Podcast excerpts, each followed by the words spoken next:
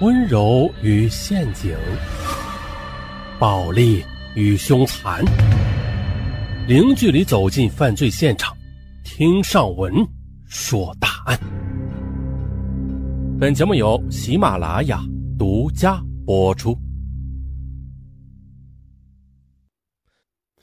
二零零四年十二月十日，北京市第一中级人民法院对一起特殊的组织卖淫酿出的人命案进行了宣判。一审判处九名被告人两年有期徒刑到无期徒刑的刑期。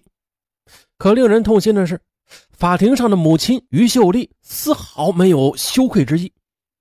宣判之后的女儿于小丽也显示出一副不以为然的神情。而今天呢，我们就通过这起案件来一起检讨一下那句“笑贫不笑娼”的观念。于秀丽。出生于吉林省永吉县的一个偏远的小村庄，在重男轻女的思想严重的农村，于秀丽只上到小学六年级就辍学了，啊，回家务农。她柔弱的肩膀也过早的承担了生活的重压，艰辛的生活让于秀丽比同龄人是更加懂得成熟。俗话说呀，女大十八变，这不，长大成熟之后的东北女孩于秀丽。她生的容貌俊俏啊，娇小玲珑，竟然呢有几分江南女子的柔弱和妩媚，啊，是远近有名的一枝花。前来提亲的媒人更是踏破了于家的门槛。不到二十岁呢，于秀丽就嫁了人。于秀丽的丈夫其貌不扬，但是啊，却是当地的能人。两人结婚之后，于秀丽跟着丈夫来到吉林市打工。这五色时光的大城市让于秀丽目不暇接。他满怀热情的投入了这个城市的生活中。一九八三年四月，二十岁的于秀丽生下了女儿于小丽。独生女儿是她掌上明珠，含在口里怕化了，捧在手里怕摔了。可是的，尽管女儿漂亮伶俐、聪明可爱，但是却让一心想要个儿子来传宗接代的丈夫十分不满。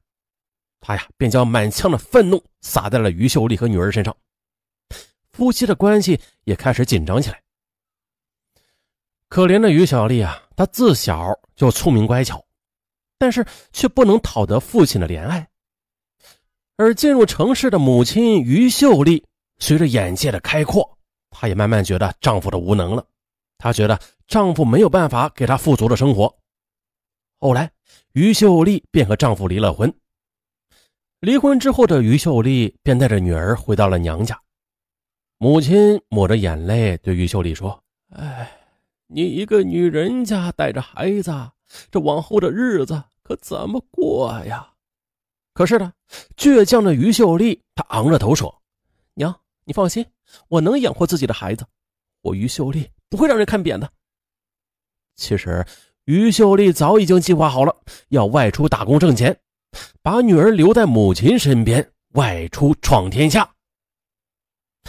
安顿好家里的事情之后，于秀丽便义无反顾地踏上了南下的火车，来到四川的攀枝花市。可是呢，大家也猜到了，没有文化的于秀丽，她找不到什么像样的好工作，没有办法呀，只好先做一些本地人都不愿意做的脏活每天，于秀丽都累得直不起腰来。并且呢，一个月下来之后，到手的票子却很少。别说养活女儿了，连养活自己都得精打细算才行。这不行啊！这不是于秀丽所期望的呀。一天，于秀丽急匆匆地赶着去打工，啊，一不小心踩到了一个衣着光鲜的时髦女郎的脚上。哎呦！女郎立刻尖叫了一声，并且一把拽住了于秀丽，并且指着她的鼻子叫道。乡巴佬，你长眼睛了吗？你啊，就是把你卖了也不值我这个鞋钱。于秀丽又羞又急呀，啊，她解释着说自己不是故意的。可是呢，时髦女郎依然是纠缠不放。这时候，周围看热闹的人也多了啊，并且纷纷的指责时髦女郎太不讲理啊，一起帮于秀丽说话。啊，时髦女郎没有办法啊，只好灰溜溜的走了。这时，一个中年妇女撇了撇嘴说：“哼，不过是只鸡，有什么好拽的呀？”于秀丽一听这话，那就更伤心了。自己一个人孤苦伶仃的在异乡打工，可真的是连只鸡都能欺负自己啊！自己辛辛苦苦的工作，却还解决不了温饱，而讽刺的是，这鸡却能轻轻松松的赚得满身的鲜亮。哎呀，心里极不平衡的于秀丽啊，不仅呢冲着女郎的背影吐了好几口唾沫。回到住处，于秀丽决定了啊，也到夜总会去试一试自己的运气呗。因为他要淘金，他要有钱，他要过上好日子。第二天呢，于秀丽路过一家夜总会，见门上贴着招聘服务员，直觉告诉他，这可能就是鸡们工作的地方。他很犹豫啊，一旦踏进去，那他也有可能变成一只鸡呀。但是金钱的诱惑还是让他情不自禁的走了进去。很简单。天生丽质的于秀丽当即被录用，换上漂亮的工作服之后，于秀丽更是艳压群芳啊！被领班的安排到贵宾房去工作了。刚开始呢，于秀丽只是负责酒水的服务员，面对客人的动手动脚吧，他也尽量的周旋着。啊，自然呢，客人占不到什么便宜，这小费嘛，自然给的也就少。啊，但是啊，和以前相比，于秀丽已经很满足了。虽然于秀丽在夜总会不是坐台小姐，但是她有着冷美人的称号，回头客却不少，甚至不少人都暗地里较着劲儿呢，想领先一步摘得这朵带刺的玫瑰。其中就有一个周大款最为执着了，不仅经常去捧于秀丽的场，还常常的在休息的时间约她吃饭逛街。于秀丽对这个周大款吧，虽然说没有什么好感。嗯，但是也不讨厌，所以啊，也不拒绝和他出去玩。一天晚上的，周大款来到夜总会玩，几个坐台小姐蜂拥而上。嘿，这时也巧了，一个刚来工作的妖艳女孩于秀丽一下子就记起来了。哎，这不就是那个羞辱过她的那个女孩吗？但是那女孩没有认出于秀丽来，只是凭着职业的习惯给周大款抛媚眼。见此，于秀丽那个气啊！啊，其实她当时也说不清楚是出于什么心理，就这样一把抱住了周大款的胳膊，昂首走出了包房。其实自从离婚之后，于秀丽就没有和男人发生过关系的。寂寞的夜晚让她辗转反侧。作为一个正常的女人，她无法浇熄自己体内的欲望之火。其实啊，最关键的是她在声色场所待的时间久了，观念必然会受到影响。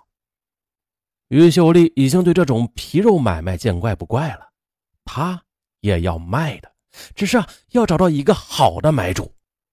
就这样呢，于秀丽在这个男人面前卖弄着风情，并且以这家夜总会开业以来最高的价钱把自己卖了，卖给了周大款。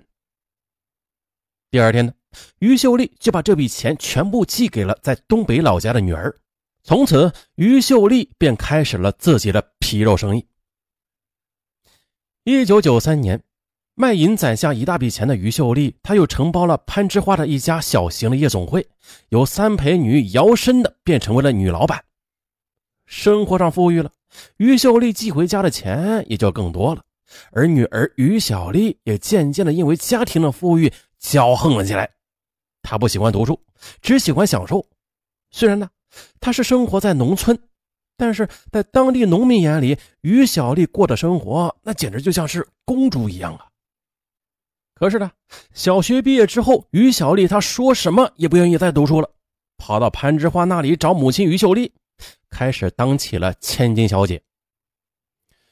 而母亲于秀丽对女儿始终是有愧疚之情的，觉得女儿跟着自己受了不少苦，现在有钱了，没道理再亏待女儿了。于是呢，于秀丽对女儿更是百依百顺，唯恐她再受一点点委屈。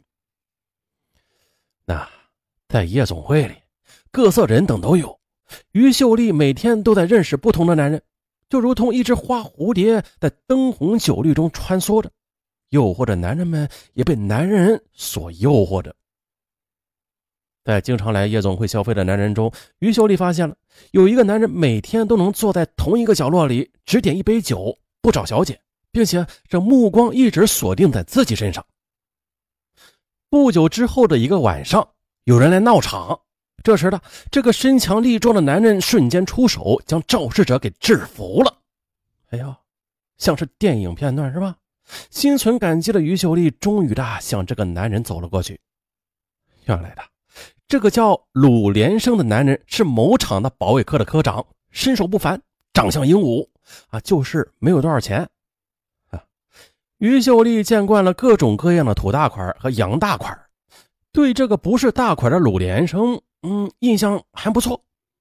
同时呢，鲁连生自从被朋友拉进这家夜总会的那一晚上，就被眼前这个风情万种的女老板给迷住了。